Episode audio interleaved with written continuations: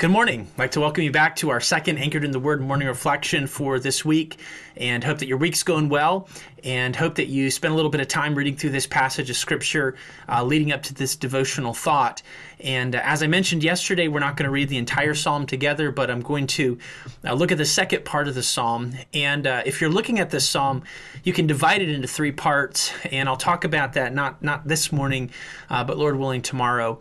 And uh, hopefully that will kind of help you work your way through it. But what I'm going to do is I'm going to read the second part, and that's verses 11 down to verse 18. So let's read it together. Here's what it says False witnesses did rise up, they laid to my charge things that I knew not. They rewarded me evil for good, to the spoiling of my soul. But as for me, when they were sick, my clothing was sackcloth. I humbled my soul with fasting, and my prayer returned into my own bosom. I behaved myself as though he had been my friend or brother. I bowed down heavily as one that mourneth for his mother. But in mine adversity they rejoiced and gathered themselves together. Yea, the abjects gathered themselves together against me, and I knew it not. They did tear me and ceased not. With hypocritical mockers in feasts they gnashed upon me with their teeth. Lord, how long wilt thou look on? Rescue my soul from their destructions, my darling from the lions. I will give thee thanks in the great congregation. I will praise thee among much people. Now, as you can see from what we just read this morning, David was experiencing a tremendous hardship of affliction.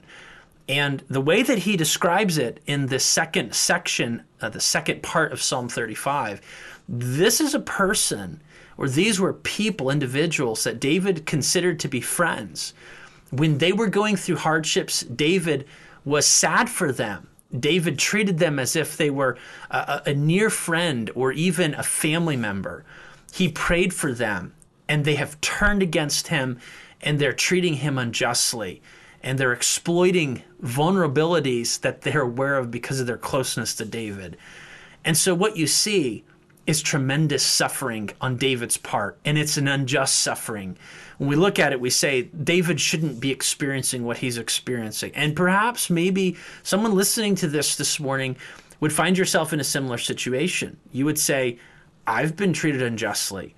Uh, somebody has exploited vulnerabilities because of their closeness to me. This is somebody that I, I care about. This is somebody I prayed for. This is a family member, a close friend. They've turned against me. I don't know how to make sense of this. That's kind of the sense of what we're talking about. Perhaps you've gone through a season where you can resonate with what David, where those things resonate with you. So it leads me to a question.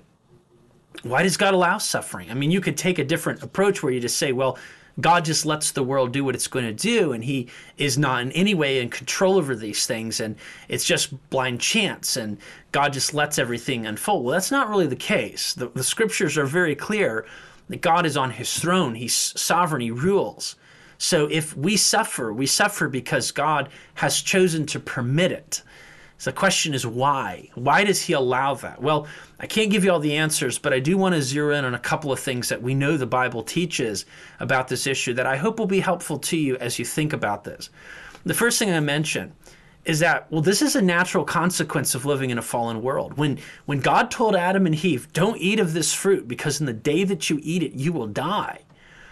And it was called the, the tree of the knowledge of both good and evil. I mean it was true it wasn't a vain threat. God knew what would be the ultimate consequence of them choosing to disobey him so, the natural consequences of living in a fallen world are the troubles we experience and the suffering that's a part of it. There are real life consequences for the sinful choices people make. And by the way, it's not just the sinful choices we make, it's the sinful choices that people make around us.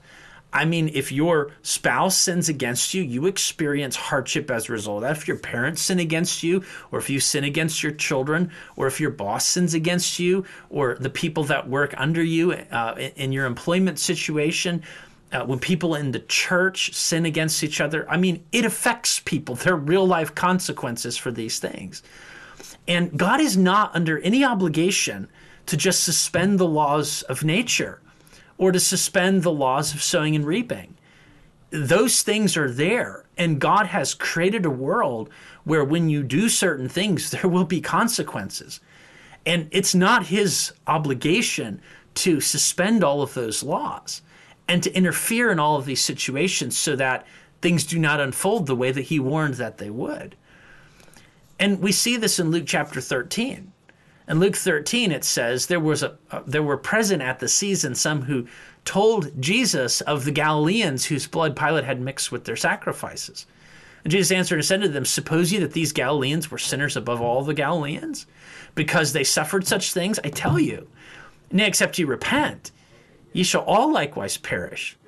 Or some, there were 18 that that uh, on for whom the tower of Siloam fell and slew them. Think ye that ye are that ye were sinners above all men that dwelled in Jerusalem? I tell you, nay, except ye repent, ye shall likewise perish. I mean, Jesus is giving two examples. One is a natural disaster, a, a tower falling and people dying, and one is um, we don't know if it was uh, some form of injustice, what all the details were, but I mean, Pilate treated some people brutally, and he he killed them when they were in the temple. I mean, what a terrible thing. And Jesus says, I'm not going to explain to you why that was permitted. I'm just going to tell you that you need to repent and make sure you're right with God because one day you're going to meet him. That's what Jesus says. No, the point is that in a fallen world, bad things happen. But there's another piece to this I think is so very important, and I don't want you to miss it. God permits evil in the life of the Christian because there is good that he is going to accomplish through it. And I'm reminded of Romans 8:28 it says that all things work together for good to them that love God, to them who are the called according to his purpose the, the, the affliction and the suffering and the troubles of Christians and people who walk with God and love God, these are things that God will use to accomplish good in their lives. And the Bible is full of examples of ways that God can take evil and affliction and hardship and difficulty and he can use it to accomplish good. For instance, he humbles us when we need to be humbled. 2 Corinthians 7, verse 9 he says, I rejoice not that you are made sorry, but that you, are, you sorrowed to repentance. You were made sorry after a godly manner. Godly sorrow worketh repentance to salvation.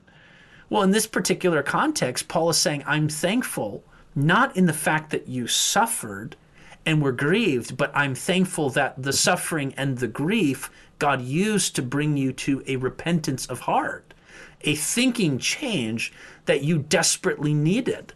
Or in Hebrews 12:10 it says, "He chastens us for our profit, that we might be partakers of his holiness." And it yields peaceable fruits of righteousness with them which are exercised thereby.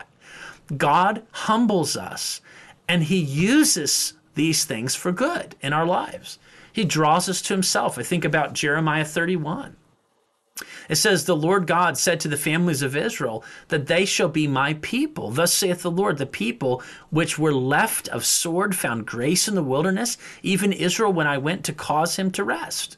The Lord hath appeared of old unto me, saying, I have loved thee with an everlasting love. Therefore, with loving kindness have I drawn thee. Now, the context of those statements are that these are people who have suffered. And in the midst of the suffering, God humbled them and then drew him these people to himself in love. 2 Corinthians 1 5, the suffering of Christ abounds in us, so our consolation also aboundeth by Christ. He demonstrates the power of the new birth and how it radically changes people. In 1 Peter chapter 3 verse 14, it says, "If you suffer for righteousness' sake, happy are ye. Be not afraid of their terror, or be troubled, but sanctify the Lord God in your hearts, and be ready also to give an answer to every man that asketh you of the hope that lieth in you in meekness and fear.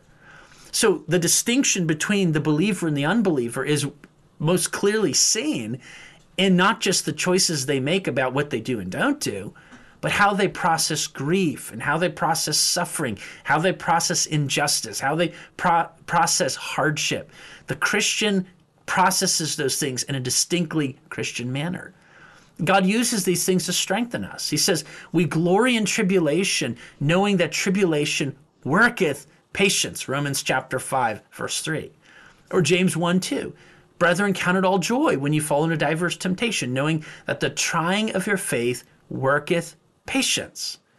He builds us through this and he prepares us for that future glory. Romans chapter 8, verse 18, he says, I reckon that the sufferings of this present time are not worthy to be compared with the glory which shall be revealed in us. 2 Corinthians 1 7, our hope of you is steadfast, knowing that as ye are partakers of the sufferings, so also shall ye be of the consolation. Now, all of these things are good things, but they're only accomplished through hardship and suffering and struggle. In the same way that a person who goes to the gym has to lift weights and strain their body, they have to run on the treadmill or run down a path and they, they have to they have to push themselves physically in order to become stronger. God has to do the same thing in our lives. But perhaps one of the most interesting of all the things that God uses suffering to accomplish is that he uses suffering to help us to appreciate what Christ accomplished for us and what it cost. Because when we suffer, it gives us a small glimpse into the kinds of suffering Christ experienced for us. You know, we, we experience what it means to be betrayed, and we ought to, in the back of our minds, say, and you know what? Christ was betrayed so that I could be reconciled to God. You know, we experience physical pain and, and hardship, and we, we ought to sometimes stop and go, you know what? Christ was willing to suffer immense physical pain to go to the cross and bring me to himself. And you just go through all the different potential scenarios. And you know what you'll be reminded of? Christ willingly left the throne of heaven and took on flesh and the limitations of that humiliation. And he did it so we could be redeemed. And we even see the pieces of it here in Psalm 35 he talks about things that are mentioned later on in the Gospels. And so I want to remind you that as we think about the sufferings that we experience in life, God allows us to suffer not because he's cruel and tyrannical and harsh, but because they're a part of what molds us into the instruments that he wants us to be, that he can use. It's what molds us into strong, matured, wise, patient, godly people who love him and appreciate the true value and the weight of his sacrifice on our behalf. And so, Lord willing, as we continue to work our way through Psalm 35, these are things that will resonate in our minds. If this has been an encouragement to you, please take a moment to share that. If you have any questions, I'd, I'd be happy to entertain those and perhaps share it with somebody who can be encouraged by it. Have a blessed morning. Lord willing, we'll meet again tomorrow. Bye now.